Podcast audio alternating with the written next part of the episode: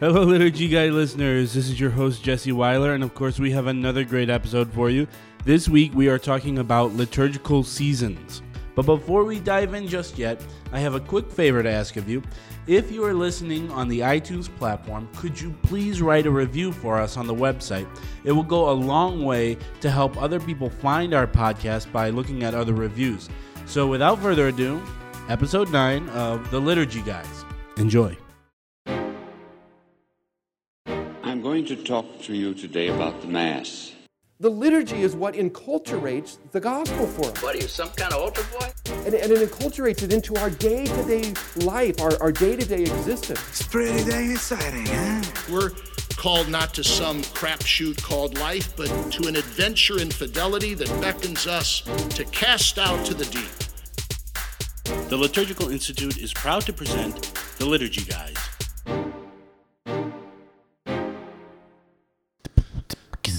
Liturgy guys, liturgy guys, here to talk about liturgical year. Liturgy guys. We should do that every week. You want to have an audience, don't you? Are you saying that we're bad at what we do? At some parts. I'm a highly accomplished musician, Kirsten. As Meatloaf says, two out of three ain't bad. 'Cause I'm not. Oh man, we need more meatloaf quotes in this podcast. And Homer Simpson quotes too. Bat out of hell. I don't think we've had one Homer Simpson quote. I am so smart. S-M-R-T. So, liturgical season slash yes. year. Yes. Believe it or not, I have already had this question put to me, you know, a year in advance. So apparently, uh, March 17th, uh, St. Patrick's Day falls on a Friday during Lent next year. Oh, I think I know where this Yeah, is finish going. the question. Uh, can we have corned beef on that day? That is exactly it. Are you serious? And beer. You've already you've already had that. Yes, already had that. Have somebody asked you if I've given up beer for Lent? Can I have beer? That's the next question, right? Is that, well, who would do that? Well, I- But these liturgical calendar questions uh, are, in some ways, the most uh, difficult. To, they're very interesting. They're more interesting than you might think at first, uh, to my mind. I'm kind of a liturgy nerd.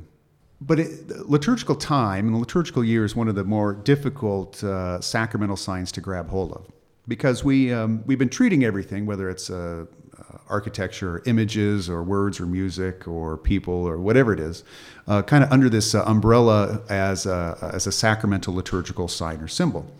But the thing is, I mean, you can see the priest, uh, you can smell incense, you can see an image, you can hear music, you can feel the holy water, but you can't really sense time in the same way that you can these other things. So it's just on the natural plane. Before we start to use it supernaturally, time is one of these things that's hard to grab a hold of.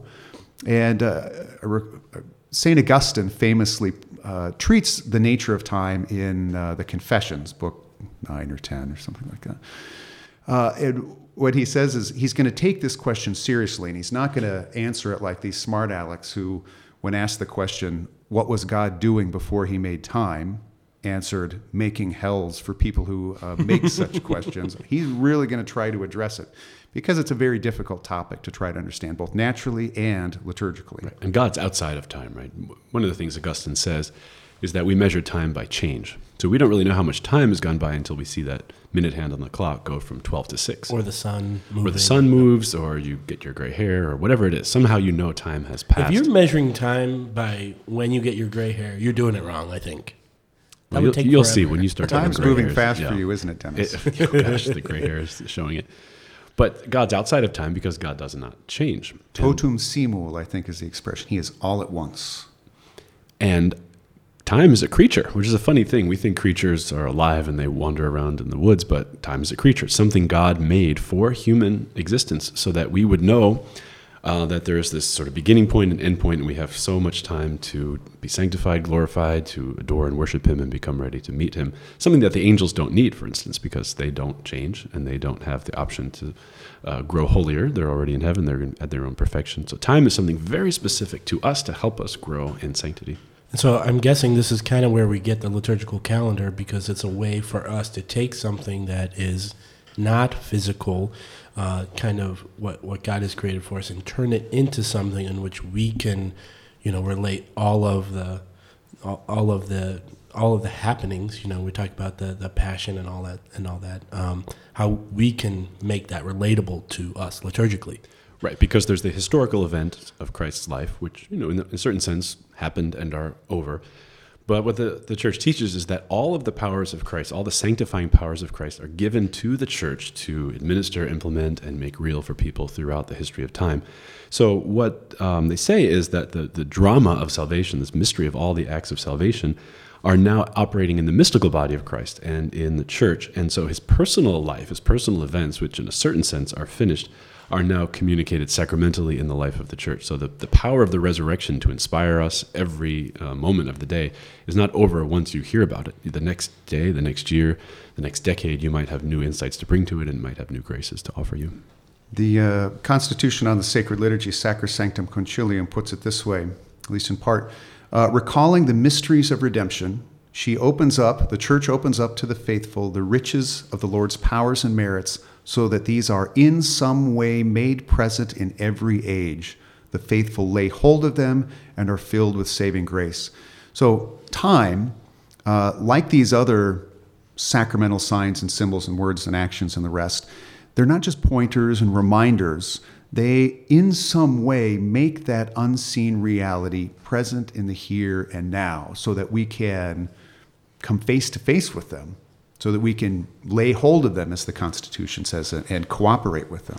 Right, and the claim that you know the entire uh, life, death, resurrection, uh, power of redemption is presented in every single mass, every single day. But there's so much in there that, in our limited intellect, our limited capacity to concentrate, there's too much there for us to do every single facet of Christ's mystery in you know 45 minutes on a Sunday. So there, it's kind of extended out over the liturgical year, so that the Passion can be celebrated in one particular you know Holy Week, the Resurrection can be celebrated in the Easter season, and so the, we have better access to all of the the um, fullness and the richness of the life of Christ and the plan of salvation. And of course, we have the liturgical, the actual liturgical year, but then we also have the readings, which are on a three-year cycle. Um, in, in all of this. So there's all types of things happening um, at the same time, and then you know during the calendar year we have different feast days and and all of that. So that's all a part of this as well. We can experience almost that whole life of Christ and the disciples and, and beyond in one year. Yeah, that's precisely the idea.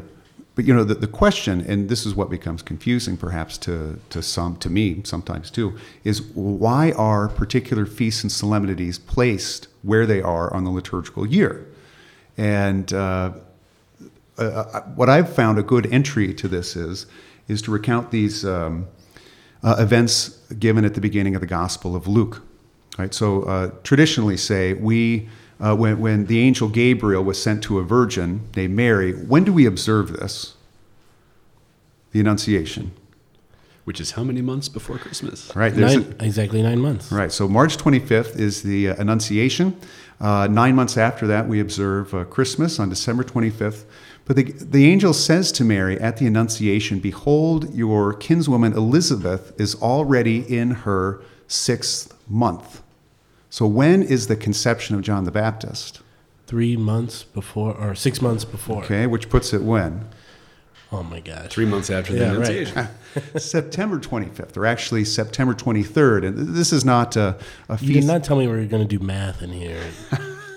I told you this is difficult. oh, that's right. uh, this is not a feast that we observe in the Roman church, but in, in some of the Eastern churches, the conception of John the Baptist is marked on September 23rd. Okay, so if that's when John is conceived, September when is. September 23rd or the or 25th? 20, 23rd. 23rd, you know, okay. You know, we'll fudge a little bit here. When is John the Baptist born then? If he's conceived around September 23rd, when is he born? When is the nativity of John the Baptist? Nine months later. Right. Give me the date. July? June, June 24th. 20. That's right, Man. Jesse. So here you have. We'll edit that out. So here you All have. my mistakes. Here you have four dates on the liturgical year the conception of John the Baptist, uh, the birth of Jesus, the uh, conception of Jesus, and the birth of John the Baptist. But note, well, maybe we should to complete this in a sense. When does when do we consider to G- Jesus to have died? Well, you it's a movable feast, but it's always centered around the lunar uh, calendar. The lunar calendar. The according spring. to and, and and that's related to Christmas. Well, the, all the point is all of these are related to the natural cycles of, of, of the year. So um, the uh, the feast of Easter is uh, the first Sunday after the first full moon after the spring equinox, which is usually March 21st or 22nd, or maybe for our purposes we can say March 25th. But notice these four dates on the liturgical calendar. These are kind of the pillars around which the whole liturgical calendar unfolds in this mystery of Christ. They also have these parallels with uh, uh, with nature and creation as well. So. Uh, the, the spring equinox around uh, March 25th, the uh, uh, summer solstice, which is the longest day of the year. John the Baptist is born, and uh, one of John's famous lines is I must decrease and he must increase. Right, so John comes into the world at the summer solstice, and the days start to get shorter until we get to the winter solstice, the shortest day of the year, when the light of the world comes uh, is born, and the days start to grow longer until we get back to that uh, spring equinox. We're Blowing my mind here. This well, is finally, fantastic. finally, when uh, the day finally overtakes the night, the light finally conquers the darkness, and the days start to grow. And one of the feasts in the Roman Empire, right around the time of Christ, was called the Feast of the Unconquered Sun. Because they had some sense that the shortest day of the year, it always looked like the sun was going to go out and die. And then all of a sudden it came back to life and started, you know, the day started getting longer. So the Christians said, wow, you know, God provided this feast that the entire Roman Empire understands as the principal feast of their entire year, suddenly becomes the day to put the birth of Christ. Not so much to replace the Roman feast, although it might have that secondary effect, but because theologically it makes sense. The light of the world is born into the darkness, and then the light increases as the days go by. And Chris, didn't you say at the this past uh, Treasures of the Triduum conference that we had that next year the Feast of the Annunciation and was it Holy Saturday or Easter Sunday are the same same day? Well, I don't know. This It's like one day. It was one day off. This Yeah, well, this past year, the uh, March 25th was a Friday, and so there, there's some beautiful, uh, you know, just how it lines up, the significance of March 25th and uh, the sacrifice of the Lamb. You know, Cardinal Ratzinger will make this observation in his book, The Spirit of the Liturgy, that um, the the stars are telling us something about what's going on as well. So not just the Earth and the Sun, but the stars too. So if you were uh, if you were born around March 25th, you, the, your your cosmological, your zodiac sign would be the the Aries, the Ram. And so on this day, which is also, if you if you look at the layer of uh, uh, of meaning that would come to us from the chosen people, this was also considered to be the day that Abraham took Isaac up Mount Moriah to sacrifice him. But at the last, his hand is stayed, and Isaac is replaced with the, la- ram. the ram who's caught in the bush. Well, Cardinal, uh, Cardinal Ratzinger is saying, listen, even the stars are twinkling out, Lamb of God, Lamb of God, Lamb of God. So this March 25th is all drawing our attention, you know, if we have the sacramental eyes to see it, to this sacrifice of the Lamb. There's a church in Chicago, St. Clement's, one of the most beautiful churches in the city.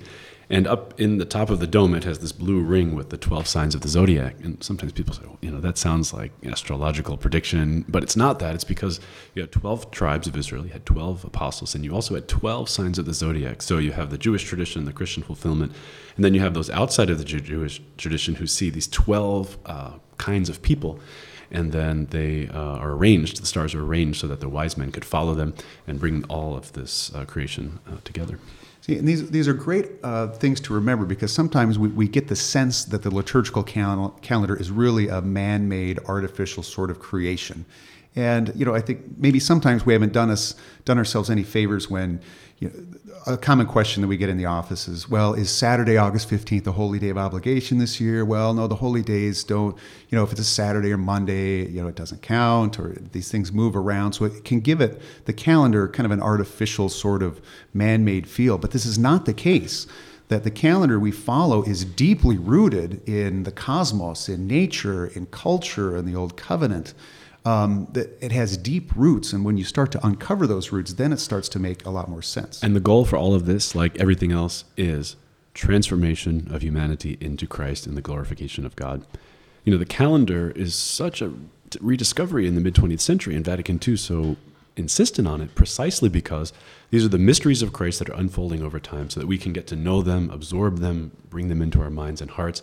In fact, the Pope who proclaimed the, the new feast of Christ the King uh, wrote a, a document about Christ the King, and he said nobody reads papal documents. The only way to get people to know this is to have a feast in the calendar, so people may experience it in their minds, their bodies, their hearts, in their churches, singing those hymns.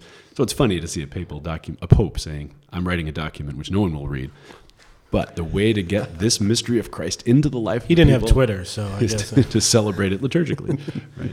Yeah, I, I, I liked it because when we first started this conversation, um, I honestly was thinking that, that this was like a man made thing just to make all of this church history more tangible for us in a way that's you know related to how we go about our daily lives. You know, we all use a calendar. When am when are we going to meet next time? Oh, Wednesday. You know, all that type of stuff. But what is what is becoming you know um, you know what what I'm beginning to understand is just like you know holy images and signs and symbols. These are things that are continually revealed to us, which I think is a common misconception with a lot of things in the Catholic Church. Is that you know a lot of people think that there's a bunch of people huddled together making decisions that say, okay, this is what we're going to do from now on. When in actuality, I think a lot of this is just information that's continually revealed to us, which is which is not what people would think initially. Well, that's how the church works as the continuing uh, operation of Christ in, in glorifying the world. Christ's power is given to the church to govern and regulate. And then the people, who are people, have to come together and say, how do we best do this? We can't just make it up. Let's look at the biblical precedent. Let's look at the patterns of creation. Let's look at the ways that this will be most effective to the people in this time and place. So it's always this combination of the power and the authority that God gives through Christ, and then how humans operate and uh, actualize that power in the lives of people. What more can be said? Actually, a whole lot can be said.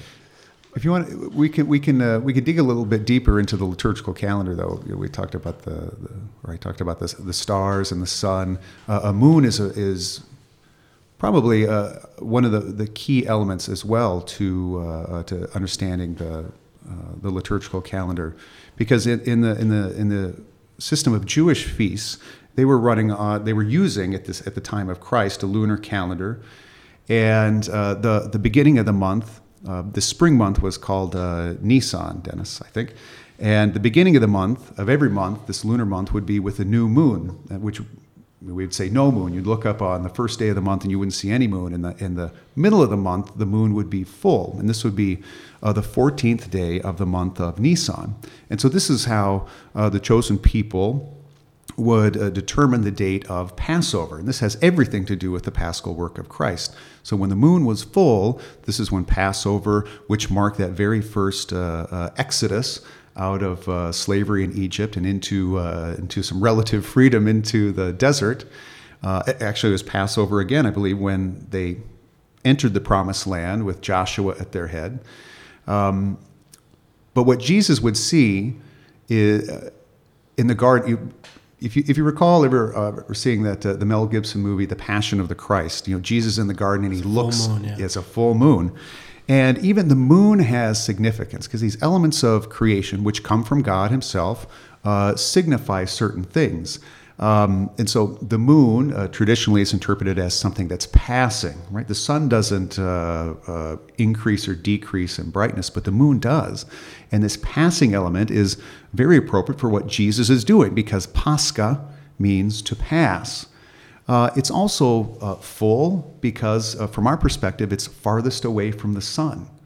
And the moon is seen as something that is uh, oftentimes evil, right? So if you ask uh, police officers or teachers or parents, I mean, what happens when the moon is full? Werewolves, obviously. That's right, werewolves, as you read in the no. Uh, but uh, the term uh, lunatic, okay, comes from luna, meaning moon. And so I've heard police officers say, or teachers say, you know, the, the kids just get a little bit squirrely at the full moon. The crime seems to spike at the. Uh, I don't know if there's hard evidence for this, but you know, the moon signifies this uh, this sickness that Jesus is about, to, the Son, the true Son, is about to conquer. And so this natural level became incorporated into the calendar of the chosen people, which marked their own uh, Passover, uh, which Jesus was uh, uh incorporating and uh, completing definitively in his own saving work. Right. Then there, in the actual seasons themselves of the year, there's preparation for the coming of Christmas. There's Ad, Advent. There's Lent. And so you have these very important kind of signposts in the life of the church. And it's not just, oh, it's this surprised us, so tomorrow's Easter. No, there's a long time of preparation, uh, and even things like fasting and, and uh, giving up things for Lent, which you talk about. It's not for its own sake, but to prepare the mind and the body and heart for the coming of Christ. So there's this kind of human aspect. Get our attention. Don't do this for a while. Why? Oh, because Easter's coming. Easter's coming. Right? Christmas is coming. And you have these high points, and then there are secondary feasts and tertiary feasts. Um, just like your own you know, life in your own house, there might be certain birthdays that you remember. Or You you're preparing for something like a wedding or you know things like that. Right, and a wedding's a good example where festivity is still with us very much so. You think about all the money spent for one day, this crazy dress that a wed- that a bride wears for a couple of hours. Hopefully, it's not too crazy. Well, yeah, but you know, five, ten, fifteen thousand dollars for an eight-hour piece of attire. It's kind of amazing. But that this expenditure, or sort of wasteful expenditure, is the way that we indicate something really important is happening, and that happens in the liturgical seasons too. The high points will have more elaborate music, more elaborate readings, more elaborate use of um, incense, for instance, more candles. And so that you know this day is really important. So the liturgical seasons are then externalized in the things that point to their importance. So what about um, what about the ordinary time? Things that are just ordinary. Uh, how how does the church perceive that? I mean, it's it's really it's really nice to have the times where we're actually, I guess, you know, I'm, I'm going to speak, um, you know, bluntly, like okay, we're we're doing more things. We're being more active during you know Advent and Lent. There's more to think about and more to, you know, live out our daily lives. There's more. Um, that, that's leading us on a daily basis, but then then we have ordinary time, which is kind of, uh, for lack of a better term, like boring. You know, it's just regular. But it doesn't mean ordinary like ho hum. Right, right. So what numbered, is it's through the year. What is ordinary time in relation to the liturgical calendar? Yeah, well, as you know, the answer to everything is Jesus. And the reason that these two pivotal points on the calendar, March 25th ish and December 25th ish, are so important to us is because those are the, the central dates in, uh, in the life of Christ. And everything leads up or leads to and leads from those two points. So the preceding Advent and Lent and the, and the following Christmas season and uh, Easter season. But you're right, there's these other. Uh, weeks in the calendar throughout the year called ordinary time and most people say it's not meant to be uh, just plain old boring uh, uh, average time but uh, ordinal from like uh, from number numbered sundays first second third fourth all the way up to 33 or 34 weeks People say ordinary- per annum or through the year, the numbered weeks of the year. yeah good uh, the, Thanks, Chris. yeah better said than i did uh, and what the, the documents will say is what these weeks of ordinary time are meant to do is to unfold the entire mystery of Christ throughout the rest of the year. So these two principal seasons of, uh, of uh, Easter and Christmas highlight the most important parts in the, uh, in the life of Christ, but the rest of the year They're just focus- extra days. they, they, they focus on those other uh, uh, very important parts of Christ. And it also gives you a break. I mean, if you had Thanksgiving dinner every day of the year, you just couldn't. That would be great. You that sounds awesome to me. You couldn't maintain that level of eating. now perpetual. Lent. That would not be. But also, you would not appreciate Thanksgiving as much if you had that every day. So you have kind of a, a low day. Um, you have your grilled cheese sandwich and tomato soup, and then the next day is Thanksgiving, and you have this feast. So feasts are distinguished from your regular activities. So just at the human level, uh, that works. But then the saints' days fit into the liturgical cycle as well, because they're people are particularly held up for uh, emulation. Who Christ acted particularly well in, and they become lessons for us to uh, how to live ourselves. Excellent. Well, uh, I think that's all we have on uh, liturgical year, right? How about uh, Chris? What do you think we should do now? I think we should answer a tough liturgical question. All right.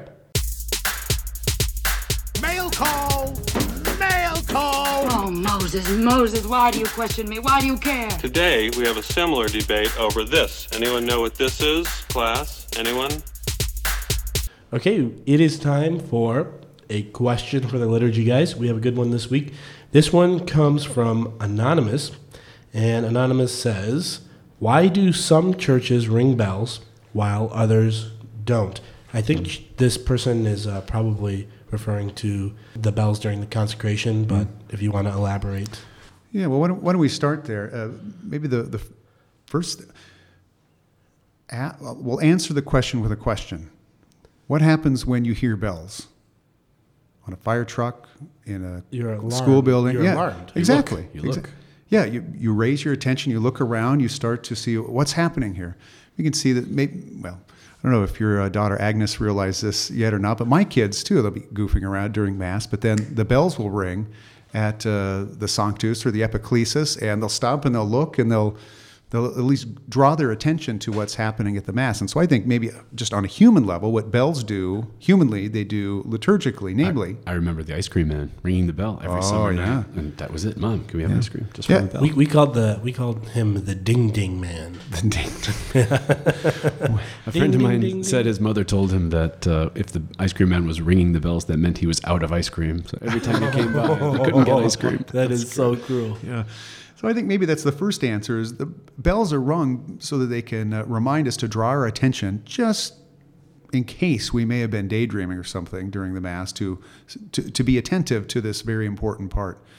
And maybe another reason too is, uh, you know, on, uh, on, on Holy Thursday, bells can be rung during the singing of the Gloria. Maybe this, I don't know if this is uh, a practice uh, in, uh, in your parishes, but uh, bells can be rung during the singing of the Gloria at the Mass of the Lord's Supper, and then they're silent until they're rung again at the Gloria uh, at the Easter Vigil. And so in this time, they would send, uh, they would show um, importance, but also kind of a, a, a celebration. You know, uh, Well, does the church permit ringing bells at, say, the consecration? yes. Does the Oh, church on does the Holy church- Thursday, or No, just in general at Mass. no, no. uh, What about requiring? So what's the difference between permit and, and requiring for the bells? Yeah, well, at least with the epiclesis, this is where the, the priest's hands are extended over the gifts. Uh, the rubric is bells may be rung at this time. Now, at the elevations, Well, the, in the older form of the Mass, you would often see it in both places, or sometimes you see very traditional parishes ring it again at the major elevation. Yeah. But the question is, is it's certainly not required, but is it forbidden, I guess is. Oh no, I wouldn't say it's forbidden. I think it's a long-standing tradition, and you know we've heard the expression a hermeneutic um, of uh, what what is it, Dennis? I always I always get this wrong. Hermeneutic reform? reform. That you know the, the rites that we have now didn't you know drop out of the sky in 1963 or 64. I mean they they, they grew out of a centuries-long practice, and one of the uh, one of those parts that seem to be a part of, uh, of the tradition is is the ringing of bells at the uh, at the elevations. You know, there's a whole theology of bell ringing as well. It's very uh, well developed in certain places, especially in, in Russia and the Russian Orthodox Church. And if you've ever seen a church bell, it often will have a prayer written around the bottom. It might be the Hail Mary, then the bells have names. One is Joseph or Patrick or Virgin Mary. And the, the logic is that each bell has a pitch, and when these pitches are rung together, they have harmonic relationships, and it's kind of like singing in harmony. And those bells are rung, and the sound waves that the bells make will then extend across the city or across the countryside. And uh, the theology is that the prayer is carried on that sound wave. So somebody a thousand miles, well, not a thousand miles, a thousand feet away might hear those bells ringing. Is that similar to incense? You know, the prayer and the yeah, the voice of the church building is often is what the bells are called. Well, there's this, this very famous picture that uh, even if you can't put it in your mind now, called the, the farmer and the yeah, it's called it's called I think it's called the Angelus, where the, the farmer and his wife are out in the field, and you see the church off in the distance in the background, and they're they've they've heard the bells from the church, and they're pausing in their work to uh, pray the Angelus. fascinating. Bells also would uh, in the in the ancient tradition would signify somebody important coming. So if you've ever been to a basilica, a church that has the honorary title of basilica, it has a little bell called a tintinnabulum. And that's because when the Pope went through the streets of Rome, they would have an umbrella over him to keep the sun off him, and they'd ring this little bell. That way, everybody knew the Pope was coming. And then they would do the same thing if they were bringing the Blessed Sacrament through the streets in a procession. So that meant that the King was there, and so if you ring the bells during the Eucharistic prayer, you say, oh, "Well, suddenly the you know the King is present here." And so, even if it's not absolutely required, it's a, a venerable uh, tradition that indicates something uh, spiritually. Be there with bells on. I do not know what that means. Um, That's what Dennis is saying. It means be festive and delight in the enjoyment Really? of what you're doing. hmm, maybe I need to be older. I guess I don't know. All right. In time. All right. That is our question of the week. If you would like to submit your own question for the liturgy guys, you can email us at questions at liturgyguys.com. Thanks again, and God bless. The Liturgy Guys is produced by the Liturgical Institute. If you like what you've heard today, like us on Facebook and follow us on Twitter. And be sure to check out liturgicalinstitute.org to discover more about our degree programs, public events, and publications. Refresh your soul and renew the church at what Bishop Robert Barron calls one of the very best places in the country to receive formation in the Catholic liturgical tradition.